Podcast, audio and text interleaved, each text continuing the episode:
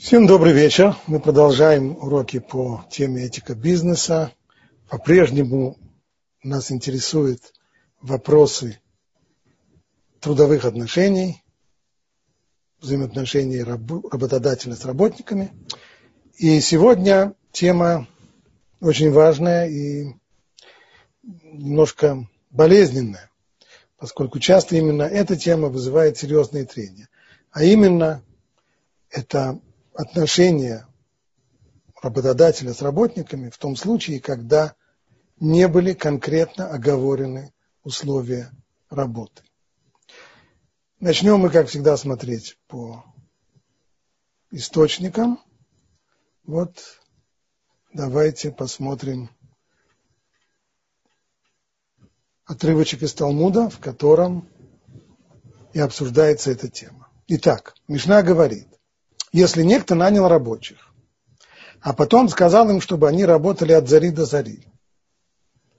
От зари до зари это достаточно долго. Весь, весь светлый день, даже больше. От зари это не имеется в виду от восхода солнца. Заря это еще до восхода солнца. Это когда начинает э, олеть восток, вот это вот называется заря. Только потом приходит восход солнца. В древнем мире, безусловно, не слышали о восьмичасовом рабочем дне, не слышали о социальных э, достижениях рабочего класса, и там вполне могло быть подобное требование, чтобы рабочие, работники использовали все светлое время суток, чтобы вкалывать.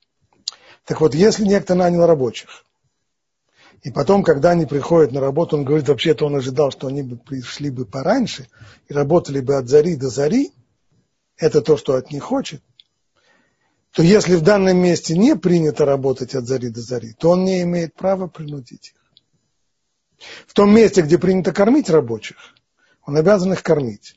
Сразу поясню, что были две возможности.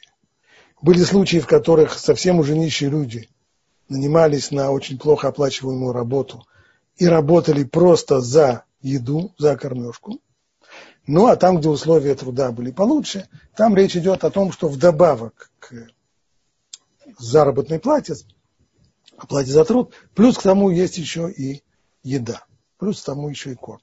Так вот, в том месте, где принято кормить рабочих, обязан их кормить, а там, где принято давать даже сладкое на десерт, обязан давать сладкое, все в соответствии с местным обычаем. Так вот это вот требование привести все отношения трудовые в соответствии с местным обычаем, оно, на первый взгляд, немного странное. Причем здесь местный обычай? Как договорились, так, так и надо действовать. Комментарий Тософот там поясняет, о чем здесь идет речь. Нанял рабочих и сказал им, чтобы они работали от зари до зари. Имеется в виду, что он просто нанял их, не оговорив условия. А уже после того, как нанял, сказал им, чтобы они работали от зари до зари. Но если он поставил такое условие сначала, и те не возражали, согласились работяги, то все в соответствии с его условием. То есть именно в этом месте Талмуда, вот то, которое мы сейчас зачитали, этот отрывочек из Мишны, из Талмуда, разбирается как раз вот та самая ситуация критическая, в которой стороны приступили к работе, не обговорив заранее условия труда сколько времени работать, какие, какую именно работу делать точно, какая будет оплата и так далее. Либо совсем ничего не оговорили, либо что-то оговорили, что-то не оговорили. Например, договорились о плате, но не договорились о рабочем дне, когда он начнется, когда он закончится и так далее. Это, конечно, порочная практика, но такие ситуации имеют место быть, и поэтому надо знать, как вести себя в этом случае. Талмуд утверждает, что все в данном случае, в подобных случаях, должно строиться на минхаг амедина. Вот это вот выражение кеминхаг амедина, то есть местный обычай, то, что здесь принято. Вопрос, почему? Почему именно то, что принято, определяет отношения между людьми? Если люди не договорились, не обговорились, это значит, что приступая к работе, они имели в виду, что их трудовые отношения будут складываться на основании того, что принято. И это по умолчанию, даже если они об этом не сказали ни слова. Ибо если бы они хотели, хотя бы одна из сторон, хотела бы, чтобы условия их, их работы были бы иными, и в том, что касается платы, и в том, что касается условий труда, если хозяин или, или работники хотели бы, чтобы были другие условия, они должны были это озвучить. Они должны были сказать, окей, мы договариваемся, но мы хотим, чтобы было так-то и так-то. То есть в том месте, где не принято работать от зари до зари, а хозяин хочет, чтобы работали от зари до зари, он должен был это условие им поставить. Я вас беру на работу и плачу вам столько-то, столько-то, при условии, что работать будете от зари до зари. Не сказал это, значит согласен на отношения по местным обычаям, по минагам Дина, и даже если это ему не нравится, ему придется подчиниться. То же самое, что касается и рабочих.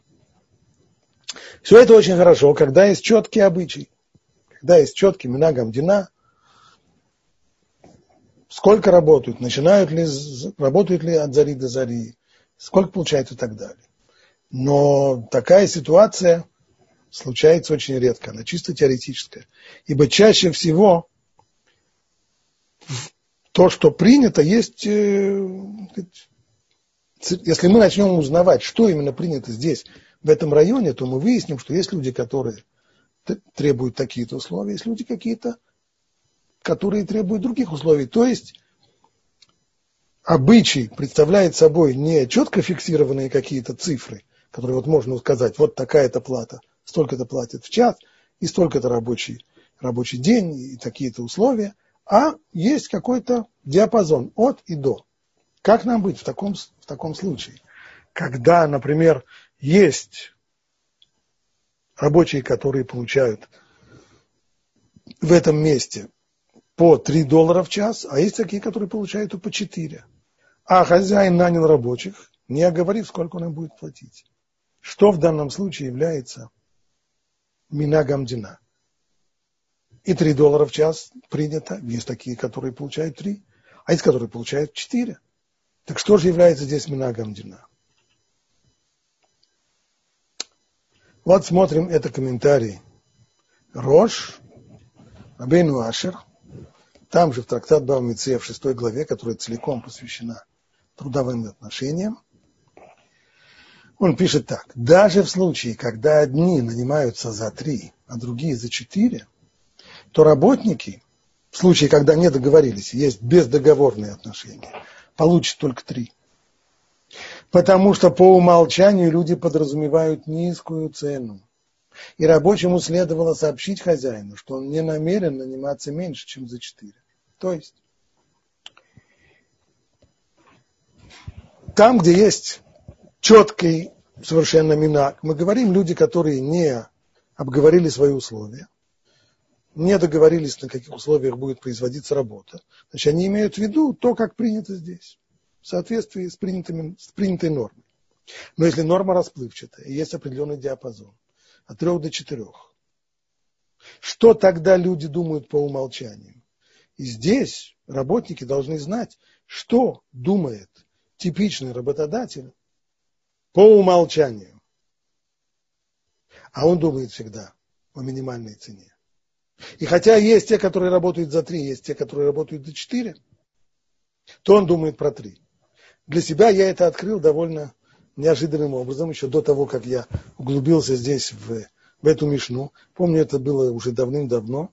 Некто, один важный, уважаемый начальник, попросил меня сделать какую-то работу. Я его спросил, а как вы будете платить? Он сказал, он точно не знает, ну ты выясни, сколько принято платить за такую работу то есть э, Минагамдина. Я прогуглил этот вопрос, как сегодня говорят, и выяснилось, что за такую работу платят в общем от 10 до 20 долларов за тысячу знаков. я ему это сообщаю, что вот то, что принято платить, это от 10 до 20 долларов за, за тысячу знаков, а ты уже выбирай. Он отвечает мне, отлично, значит договариваемся за 10 долларов за тысячу знаков для него не было даже минуты сомнения, что если есть диапазон цен от 10 до 20, то он имеет в виду, пока я не сказал нет, не согласен, если я молчу, если я даю ему возможность выбрать, то он выбирает автоматически самую нижнюю планку, 10 долларов за тысячу знаков. Если я не возражаю, то поехали. Любой работник должен об этом знать. И поскольку он это знает, пишет Рош, потому что по умолчанию люди, имеется в виду та часть людей, которые работодатели, подразумевает низкую цену. И рабочему, если он не согласен работать за такую цену, или, по крайней мере, хотел бы получать больше, ему следовало сообщить хозяину, что он не намерен заниматься меньше, чем за 4. Если этого не сделал, то сам виноват, и теперь уже делать нечего, придется ему соглашаться получать 3 доллара за час и ни копейки больше. Так мы поступаем в случае, когда есть определенный диапазон цен, то есть если не оговорили, если нет договорной цены, то работники получают по минимальной ставке. Еще одно место из Талмуда, это в продолжении – был случай с Раби Йоханан бен Матия. Он сказал сыну, поди найми нам рабочих. Тот пошел, нанял рабочих и пообещал им питание. Но, как все, о чем мы говорим, не оговорил, чем он конкретно их будет кормить. Он сказал, ребята, обед за мной. Когда он пришел и рассказал об этом отцу, тот сказал, сын мой, попал в несерьезную неприятность. Даже если ты устроишь им пиршество, подобное пирам царя Шломо на пике его богатства, то ты не выполнишь своих обязательств перед ними. Потому что они сын, сыновья Авраама, Ицхака и Якова. То есть как он рассудил здесь, Рабиохан бен Матия, поскольку не оговорили, то нужно определить, что называется едой. Еда в зависимости от того, как от, от привычек людей есть. Их привычек, поскольку мы имеем дело не просто с голодьбой, а с потомками Авраама, Ицхака и Якова, то то, что им подобает, это пирш, пиршество не меньше, чем э, пиры царя Шломона, пик его богатства. Другое дело, что не всегда есть возможность обеспечить подобного рода уровень потребления, но это уже просто недостаток средств. Но если ты берешь на себя обязанность кормить их, не оговорив как, то, в общем-то, никаких границ к требованиям, если тебе попросят э, паштеты из гусиной печенки, то они будут правы. Поэтому, пока они еще не начали работать. Так? То есть, как поясняет Раша, в таком случае есть только обещание на словах. Так что, если ты сейчас откажешься от этого обещания и скажешь им, что говоримся, договоримся по-другому, то ты, это не считается человеком, потерявшим доверие. Но если уже начнут работу, то уже все, поезд уже ушел, ты не имеешь права изменить условия. Так вот, пока они еще не начали работать, ты им скажи, что ты их нанимаешь условием, что хозяин обязуется кормить их только хлебом с бобами. Вот. То есть оговорим конкретно рацион. Ибо если ты не оговорил им рацион, чем ты будешь кормиться, то чем, что бы ты им не дал, то это будет воровство с твоей стороны, невыполнение своих обязательств их кормить. Это мнение Раби Йоханан бен Мати. С ним не согласился Рабан Шимон бен Гамриэль. Он говорит, не нужно было им ничего говорить все в соответствии с местным обычаем. То есть в тот момент, когда пообещал их кормить, но не оговорил, чем их будет кормить, то мы снова делаем то же самое. Мы смотрим, а чем принято кормить работяг в наших местах, в наших краях. То, как принято кормить, это и нужно дать. Больше не обязан. И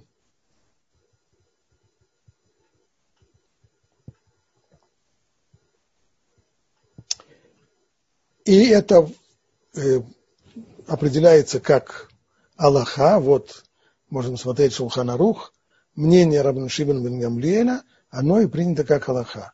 В том месте, где принято кормить рабочих, обязан их кормить. Так, то здесь он прибавляет еще одну вещь. Мы говорили о том случае, когда люди, в Талмуде говорилось о случае, когда договорились о еде, о питании. Но даже если бы не договорились, если это место, в котором хозяин нанимает рабочих, если в этом месте принято, что хозяева кормят и дают питание, то даже если не договорились кормить, то обязан кормить. Там, где принято давать фиги на десерт, обязан давать фиги. Все в соответствии с местным обычаем. То есть не только сама обязанность кормить, но и меню определяется местным обычаем, а не э, в том случае, когда, когда не договорились о том, как конкретно будет проходить питание и так далее. И вот поясняет это в, в комментатор Шулхана Руха, СМА, Рабишуа Фальк, Сефер Бират и Найм, все в соответствии с местным обычаем. В случае, когда существует местный обычай кормить рабочих, а хозяин отдельно пообещал рабочим, что он будет их кормить, то мы не говорим, что поскольку он дал обещание, то тем самым он поднял планку выше, чем установленного, установленный обычай. Поскольку он дал им обещание, в котором в силу установленного обычая не было никакой необходимости, значит он намеревался добыть больше еды, чем принято. Нет, мы этого не делаем, правда. По этому вопросу есть спор Танаев в Мишне. Мы видели, что мнение э, Рабьохан бен Матья, что нужно дать им куда больше, чем принято в этом месте. Но большинство законоучителей выводит Аллаху в соответствии с мнением Рабан Шимон бен Гамлиэля, что не обязан давать им больше принято. Как принято, так и есть. Итак, мина гамдина, вот эти два золотых слова, которые и определяют трудовые отношения в случае, когда не было предварительной договоренности. Кстати, следует уточнить, что не все то, что принято, можно считать минагамдина. Так, есть какой-то вопрос в чате. Так, это еще не вопрос, это только объявление. Окей. Все, что, все ли, что принято, можно считать Минагам Дина. Шулхан Ару говорит так. Обычаем может считаться только постоянная практика. То есть то, что делалось многократно. Но то, что повторялось раз или два, даже если это сделали большинство работодателей, мы не можем назвать это обычаем. То есть если вдруг завелся, вдруг произошло, что большинство работодателей решили на праздник дать подарки своим работникам, до сих пор они этого не делали. А тут решили дать подарки. На следующий год на праздник приходит рабочий и говорит, а подарки нам? Подарки. А в прошлом году было? В прошлом году было, в этом году нет. То есть то, что было одноразовое, какое-то одноразовое действие, это еще не создает минагамдина, а именно постоянно повторяющаяся практика, она и определяет минагамдина. И вот здесь очень важную вещь я хочу почитать с вами э, то, что пишет Хафецхайм. Хочу добавить здесь одно замечание, касающееся запрета воровства и невыплаты заработной платы. То есть до сих пор мы говорили о том, как быть в ситуации, в которой люди не договорились конкретно об условиях, или договор, договорность была самой общей, размытой, не конкретной, и работа уже началась, теперь нужно решать, как платить, какие условия и так далее. Ховицхайм говорит, что это очень порочная практика. Всегда, всегда нужно договариваться, прежде чем начинает работу. Вот что он пишет. Всякий, кто просит другого человека, чтобы он сделал ему какую-либо работу за плату, должен договориться с ним об оплате заранее. В противном случае велика вероятность того, что он нарушит запреты воровства и невыплаты заработной платы, если только не будет готов вступать в любом спорном вопросе. Почему? Откуда вылезает здесь спорный вопрос? Мы же говорили, что если договорились, договорились, если не договорились, то мы делаем, как принято в этом месте, камена Гамдина. Продолжает Хофицхай. Ведь большинство людей сотни раз в году нуждаются в тех или иных работах. То есть получают определенные услуги, садятся в такси, едут, э, приглашают к себе водопроводчика, приглашают к себе отремонтировать еще что-то, отдают машину на, на, на ремонт и так далее, и так далее. И, как мы знаем, нередко случается, что по окончании работы возникает спор между работником и работодателем по поводу оплаты. И как бы ни закончился такой спор, каждый из его участников остается с ощущением, что его обобрали. Типичный случай. Человек хочет остановить машину. Со мной это не раз случалось в России. куда-то надо доехать, голосую, останавливается машина, такси нет, останавливается просто проезжающая машина, куда ехать, туда-то, по пути, да, по пути, сели, поехали. Подъезжаем к тому месту, я говорю, сколько с меня? Заранее не договорились, сколько с меня? И получаю здесь ответ, сколько не жалко. Это совершенно ужасная практика. Почему? Потому что после того, как я заплачу, причем сколько бы я ни заплатил, результат будет один и тот же. Я буду считать, что заплатил слишком много, опасаясь того, что э, я, не хочу выглядеть жмотом, заплачу ему и буду чувствовать, что ему переплатил. А он будет чувствовать, что я ему не доплатил. Я на самом деле жмот, и мне, и мне, мне было жалко. Это неизбежно. Это неизбежно. Это ужасная вещь. То есть, в данном случае, который я описал, себя, не повели, себя повели неправильно оба, и я, и водитель. Я не повел себя правильно, потому что, сев в машину, не оговорил заранее, сколько я заплачу. А он, водитель, когда говорит еще подобную вещь, не, не говорит, сколько ему заплатить, а говорит, сколько не жалко, то он тоже делает совершенно неправильно. Это результат, когда все остаются недовольными друг другом, все остаются с ощущением того, что их обобрали, и к, с отрицательными эмоциями по отношению к другой стороне, это совершенно неправильно. А даже тот человек, который не станет ссориться, то во всяком случае не простит. Это то, что мы, это тот случай, тот пример, который я привел сейчас.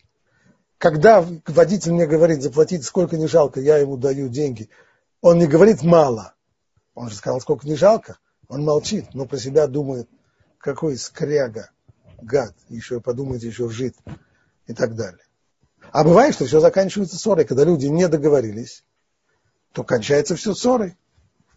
С точки зрения закона, в подобных случаях, продолжает Хофицхайм, то есть когда не договорились заранее, все определяет местный обычай. Пойдем выясним, сколько принято. То есть нормы оплаты приняты в данном месте, в данное время. И тот, кто заплатит работнику хотя бы на грош меньше, чем принято, так с точки зрения Торы считается вором, который обобрал наемного работника. Ну а кто может точно определить, каков местный обычай по поводу каждой работы или услуги, которую надо оплатить? Я помню, у меня был некоторый, э, был судебное разбирательство с, с одним человеком, и я обратился к, это был в Равинском суде, я обратился к Дайним, сказал им, что я не понимаю, о чем, собственно говоря, они э, так долго рассуждают и прочее. Вроде бы этот случай в, в, Шулха, в Шулханарухе совершенно четко определено, что в этом случае делается как Минага Мдина или как Минага Сухарим, то, что принято у, у продавцов в этом месте. Тогда им только криво усмехнулись и сказали, а как мы точно сумеем определить, что принято в этом месте? Это совсем нелегко. Вовсе нелегко определить, что принято в этом месте. О том, как э, можно манипулировать статистикой, я не буду вам читать лекцию, это вещи известны. Поэтому это вовсе не просто. Так риторический вопрос, который задает Хофицхайм, а кто может точно определить, каков местный обычай по поводу каждой работы или услуги, которую надо оплатить? И таким образом тот, кто хочет быть уверенным, что он выполняет свою обязанность, вне всяких сомнений, и не ворует, он должен будет платить любому работнику столько, сколько тот потребует. А это слишком обременительно. А платить ему столько, сколько я думаю, как принято. Очень может быть, что я ошибаюсь, и на самом деле принято больше платить. Поэтому, что нужно не входить в такие ситуации вообще. Поэтому тот, кто хочет быть чистым перед небесами, должен заранее договориться с работником об оплате и тем самым избавиться от всех сомнений. Это и выгодно. Ведь когда договариваются заранее, работник обычно просит меньше, понимая, что если он сейчас заломит высокую цену, так хозяин может отдать ему эту работу другому. А если не договариваются, то после окончания работы, то он заломит цену, уже ничего не опасаясь. Если я не согласен буду, начнется спор, то кончится взаимными обидами. В особенности так себя должен вести Талмит Хохан, человек, чаще Тору. Потому что помимо того, что он может нарушить запреты воровства и не выплаты заработной платы, так есть еще опасения Хлуля Шем, это оскорбление имени Бога. Люди скажут, вот смотри, человек учит Тору, а работника обирает, а платит мне какие-то копейки вместо того, чтобы заплатить столько, сколько мне полагается. Хочу прибавить от себя еще одну вещь. Хофицхайм говорит, что нужно оговорить заранее, до того, как начинается работа, заранее договориться с работником об оплате. Я от тебя хочу еще прибавить, а желательно еще и записать.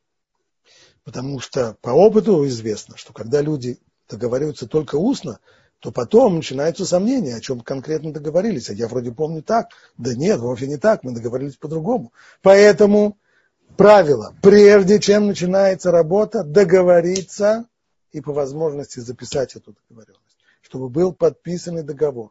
Тогда нет ни ссор, ни взаимных обид, ни неудовольствия. Тогда есть нормальные человеческие отношения. Некоторые люди, в особенности старшего поколения, я постоянно сталкиваюсь с подобного рода вопросами. Человек обращается ко мне и говорит, хочу с вами посоветоваться. Как вы думаете, вот я э, подрядился на вот такую-то работу, сделал ее, вот сделал так-то, так-то. А вот удобно попросить такую сумму? Что значит удобно просить? Я не понимаю этого вопроса. Вы договорились о цене? Нет, не договорились. Почему? Неудобно было. Значит, договариваться о, об оплате было неудобно. А вот теперь Сколько просить? Тоже спрашивает человек, удобно или неудобно. Дурацкий вопрос. Нужно договориться. Договариваться, когда вы договариваетесь, вы можете платить хоть, пропросить хоть миллион. Дадут вам этот миллион или нет, это уже другой разговор. Скорее всего, не дадут. Договоритесь конкретно и договоритесь до того, как начинаете работу. А не начинаете потом, уже после того, как, как, как закончили работу, спросить, а удобно ли попросить такую сумму? И кончится это снова. Кончится это тем же самым что человек, который сделал эту работу, не договорившись, и получив оплату, будет считать, что ему не, да, не доплатили, а тот, кто ему заплатил, будет считать, что, ему, что он ему переплатил. Вообще, э, то, это вопрос, не касающийся Аллахи, но это уже просто некоторый жизненный опыт, с которым я хочу с вами поделиться. Очень полезно – чтобы работодатель считал, что он вам на самом деле не доплачивает. То, что мы говорили раньше. Некоторые платят, некоторые получают по 3 доллара в час, а другие получают по 4 доллара в час. Хозяин, естественно, думает, если не договорились, то хозяин думает всегда о минимальной зарплате. Это очень нехорошо, когда хозяин думает, что он мне платит больше, чем другие люди потребовали бы за этого работу. Во-первых, потому что тогда он считает вполне нормальным лезть мне в печенки и требовать от меня совершенно нелогичные, невероятные вещи, и надоедать мне, и требовать то, и требовать другое и прочее. Когда он знает, что он мне не доплачивает, то у него обычно духу требовать от меня излишние вещи нет. Тогда он куда более скромен в своих требованиях. Ну и, конечно, еще второе последствие, что если он думает, что он мне переплачивает, то тогда в случае Э, каких бы то ни было кризисов или сложностей, то я оказываюсь первым совершенно в очереди на увольнение. Потому что он считает, что он мне переплачивает. Поэтому всегда нужно стремиться к таким отношениям, в которых я, даже если буду получать меньше, чем мог бы получать за эту работу, важно, чтобы хозяин понимал, что он платит мне меньше, чем того работа стоит, и меньше, чем я мог попросить, чтобы он знал и ощущал, что он мне переплачивает.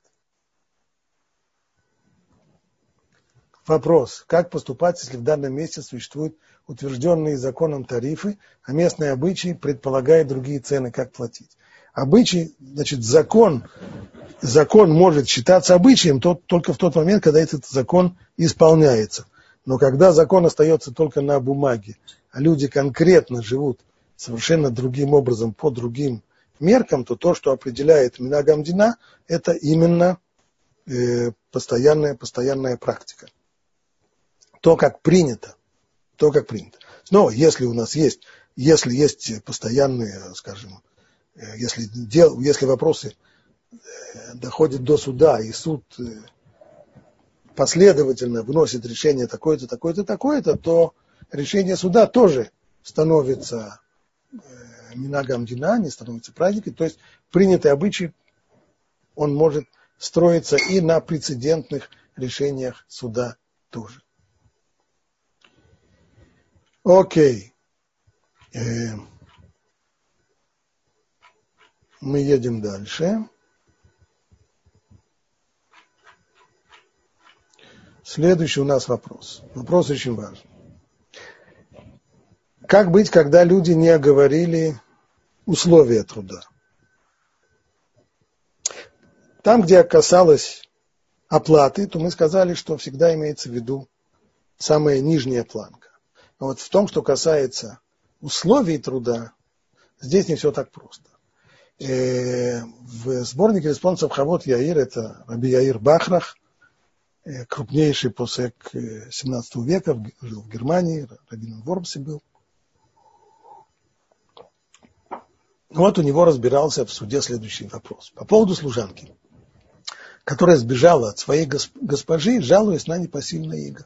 То есть была какая-то женщина, которая нанялась в качестве домработницы, как бы мы назвали сегодня, содержать дом – и в конечном итоге, не дойдя до, не дослужив до того времени, на который был, э, было заключено трудовое соглашение, она прекратила работу, сбежала. И теперь требует, чтобы ей заплатили за то время, что она работала. Хозяйка говорит, во-первых, она не доработала. Мы с ней договорились. Больше она прекратила работу, и это непорядок. Во-вторых, по поводу жалования тоже есть спор. Прежде всего, служанка говорит, что я сбежала с работы, я бросила работу, потому что было непосильное иго. То, что, то, что требовала от меня эта хозяйка, это переходит все разумные пределы. Пишет здесь Хавот Яир, все зависит от того, принято ли у хозяек этого города возлагать такое бремя на своих служанок. А если некоторые возлагают, а другие нет, то если известно, что принято у большинства – идем за большинством, потому что на этот вопрос не распространяется правило, в имущественных вопросах не идут за большинством. Здесь надо пояснить. Мы видели, что по вопросу об оплате, там, где одни работники получают 3 доллара в час, а другие 4, то там нас не интересует большинство. Даже если большинство получает 4, но и есть меньшинство, которое получает 3, хозяин по умолчанию думал про три. И рабочий должен был оговорить, что он хочет получать не три, а четыре. И если он не оговорил, получает три. Там большинство нас не затронуло. Здесь по поводу того, какие работы возлагаются на домработницу, что она должна делать по дому, здесь говорит Хавот Яир, мы определяем по большинству. Там, где нет единого обычая, а есть некоторый диапазон от и до, то мы определяем по большинству. Правда, есть у нас правило, то, что называется ло алхубы мамунот ахараров. В имущественных вопросах не идут за большинство. Здесь на этот вопрос это правило не распространяется. Почему? Ну, здесь же тоже имущественное, имущественные вопросы. Что именно за свою заработную плату домработница, что она обязана делать, что хозяйка может потребовать от нее, а что нет. Поясним где высказ, высказано это правило. Речь там идет о ситуации, в которой человек хочет получить либо возмещение, либо, например, отменить сделку. Ну, конкретный пример, который разбирается в Талмуде, он следующий. Покупатель хочет вернуть быка, купленного им, поскольку он оказался бодливым. И говорит, что продавец, который, тот, кто продал ему этого быка, скрыл сей недостаток от него, хотя этот недостаток совершенно сказать, очевидно серьезный. И сокрытие этого недостатка приводит к тому, что мы должны определить эту сделку как сделка, совершенная вследствие заблуждения, и поэтому она должна быть расторгнута. Это утверждает покупатель. Продавец говорит, почему я не сказал, что бык бодливый, потому что я был уверен, я так думал, что ты его покупаешь на мясо. А, извините, от колбасы не требует, чтобы она не бодалась. Это какое тебе, какое тебе дело? Да, возражает ему покупатель. Но почему ты решил, что я собираюсь верно? Я не сказал своими словами, что, я, что мне нужен бык для того, чтобы использовать его как тягловую силу, для пахоты. Но ведь в наших краях большинство людей покупает быков именно для пахоты, и только меньшинство покупает быков на мясо. Так вот, мнение Шмуэля, которое принято как Аллаха, что большинство в данном случае не определяет ничего. И хотя общий принцип Торы во многих заповедях Ахарей Рабим Леотот, то есть идти за большинством, решать вещи по большинству, в данном случае он не работает. Почему? Потому что есть общий один принцип, на котором строятся все денежные отношения по закону Торы. Он называется Амуцими Хаверо Алав Рая. То есть, если я хочу получить деньги, а другой человек хочет только не уплатить мне эти деньги, которые я от него требую, то на ком бремя доказательства? Бремя доказательства на том, кто хочет деньги получить. А тот, кто хочет только не заплатить деньги, не обязан доказывать, что он освобожден от этой выплаты. В данном случае домработница хочет получить в данном случае, извиняюсь, в, в случае, который мы обсуждали по поводу покупателя, покупатель хочет получить свои деньги назад. Вот тебе твой бык бодливый, дай мне деньги назад. Он должен доказать, что, что продавцу было известно, что бык покупается для пахоты, а не на мясо. И если он доказать этого не может, то деньги он свои не получит. То есть в данном случае большинство, хотя мы знаем, действительно статистическое большинство людей покупает быков для пахоты, а не на мясо. Но большинство ему не, покуп, не помогает, потому что продавец всегда может сказать, а может ты принадлежишь как раз меньшинству. Кто сказал, что ты представляешь большинство? Может быть, ты сам по себе и ты принадлежишь к меньшинству, которое покупает на мясо, докажи, что я это, что я знал противоположное, не можешь доказать, деньги назад не получишь. Но в нашем случае, в случае с домработницей, а, здесь, поскольку э, мы должны только определить, что является что является минагам дина, то здесь по умолчанию в отличие от уплаты. По поводу уплаты нам ясно, что по умолчанию хозяин имеет в виду минимальную. А что касается условий труда, что входит в обязанности домработницы, что не входит, то здесь люди по умолчанию договариваются о том, что принято у большинства, а не у меньшинства. Снова по умолчанию. И тот, кто хотел бы другое, если хозяйка хотела, чтобы домработница делала больше, чем принято, у других домохозяек в этом городе, она должна была это говорить. Не оговорила, значит права служанка.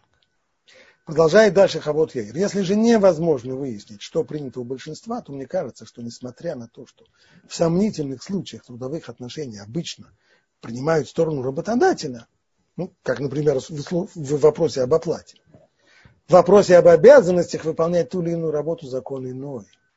Почему? Ведь по закону рабочий имеет право уйти с работы даже посреди дня, в силу сказанного, ибо мне, сыны Израиля, рабы, а не рабы рабов, мы говорили, что если нет возможности у работника уйти даже посредине дня, то это уже закабаление, а еврей не может быть закабален другим людям. Он раб Божий, не раб человека.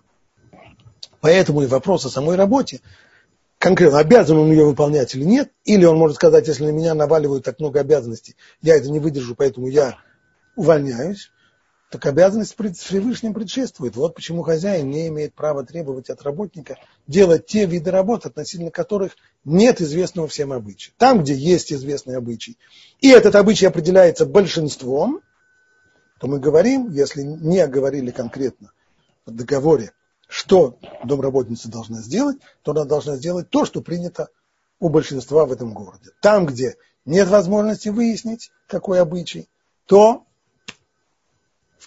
то работник прав, если он говорит, что это для него слишком много, и он, и он на, такие, на такие условия не согласен, то он имеет право прервать работу без всяких санкций. Теперь вторая часть иска. Домработница, ушедшая с работы, хочет, чтобы ей заплатили за то время, что она отработала. Хозяйка говорит, да, а сколько ты мне посуды побила? Нужно, нужно вычесть стоимость побитой посуды из твоего жалования. Домработница говорит, но в этом городе не принято вычитать. Посмотри, как все, все мои подруги, которые работают домработницами, никому из них не вычитают за побитую посуду. Это не принято. То есть она говорит здесь, что большинство снова на моей стороне. Что же касается требования хозяйки пишет Хавот Яир, наста... которая настаивает на том, чтобы вычитать стоимость разбитых тарелок тому подобное из заработной платы служанки, то по букве закона она права. Служанка считается строжащей за плату. Поясни. Значит, раб... человек, у которого в руках или под его рукой оказывается чужое имущество, он несет определенную материальную ответственность за сохранность этого имущества. Есть несколько в Аллахе, несколько уровней этой материальной ответственности. Есть то, что называется шумер хинам, то есть бесплатный сторож. Бесплатный сторож несет ответственность только если чужое имущество было повреждено в результате его нерадивости. Но если никакой нерадивости не было, а у него украли, или эта вещь пропала, и он в этом никак не виноват, никакой халатности с его стороны не было, то он за это не отвечает. В отличие от него, человек, который получает плату за то, что он э, сторожит, имеется в виду, что он работает сторожем, но то, что определенное чужое имущество оказывается под его рукой, и он с ним имеет дело и несет за него материальную ответственность, то в случае, если за эту работу он получает плату, то он несет ответственность за кражу и пропажу имущества хозяина. А вот как раз побитая посуда – это и есть пропажа.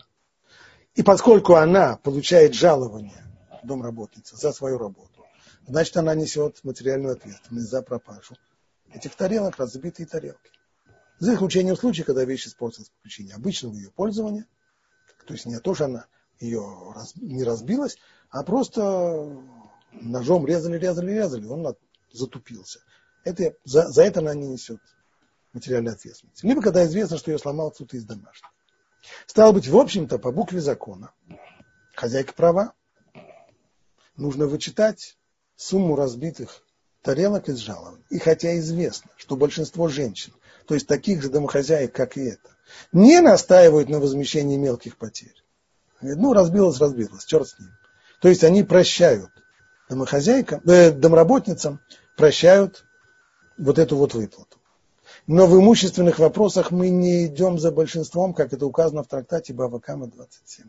Вот здесь этот принцип, который мы говорили, принцип Шмуэля, что в, в материальных, в имущественных вопросах мы не идем за большинством, а надо доказать, то есть истец, который хочет получить деньги по своему иску, должен доказать, что он прав. Здесь это работает. В отношении условий труда что входит в обязанности домработницы? Не работает. А здесь это работает. Почему? Условия труда определяются большинством. А почему здесь большинство не работает? Если действительно большинство, мы знаем, большинство домохозяек нормальные, они прощают разбитую тарелку и не вычитают ее из жалобы. Да, но здесь речь не идет о том, что что-то по, по умолчанию мы, мы должны определить, каков, каков обычай. Обычай по умолчанию он определяется большинством, да. Но здесь речь идет о другом. Здесь дом, домработница говорит, ты же наверняка прощаешь мне, прощала мне раньше, только теперь ты требуешь, чтобы я оплатила тебе побитые тарелки. Но поскольку большинство в городе прощает, то значит и ты тоже должна прощать. На что ответ хозяйки будет, да, конечно, большинство прощает но ты мне сначала докажи, что я к этому большинству принадлежу. А может быть, я такая скупердяйка, что я принадлежу к меньшинству, которые не согласны прощать ни одной битой тарелки. Можешь мне это доказать? Не можешь. Если не можешь, то я из тебя вычту, я тебе заплачу меньше жалоб.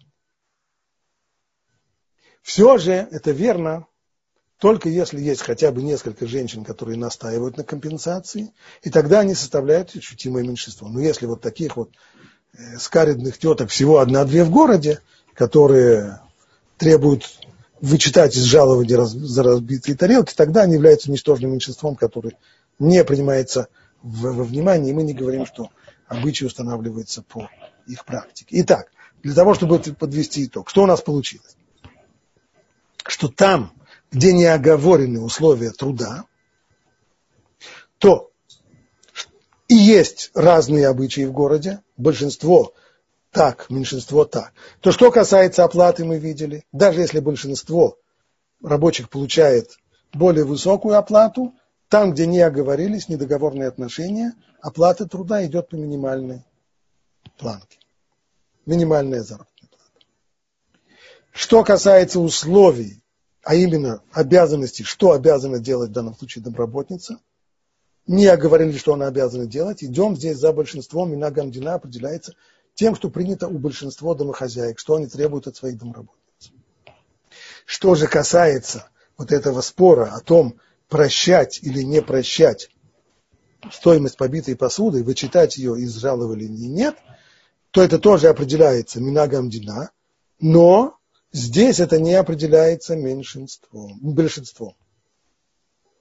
Здесь хозяйка может сказать, а я как раз принадлежу меньшинству.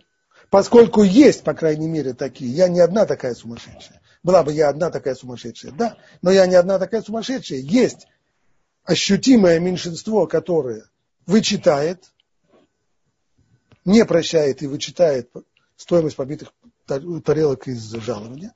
Поэтому, если ты хочешь утверждать, что тебе нужно простить, то докажи, что я не отношусь к этому меньшинству. Не можешь, значит, придется тебе смириться с тем, что из жалования я вычитаю побитые тарелки.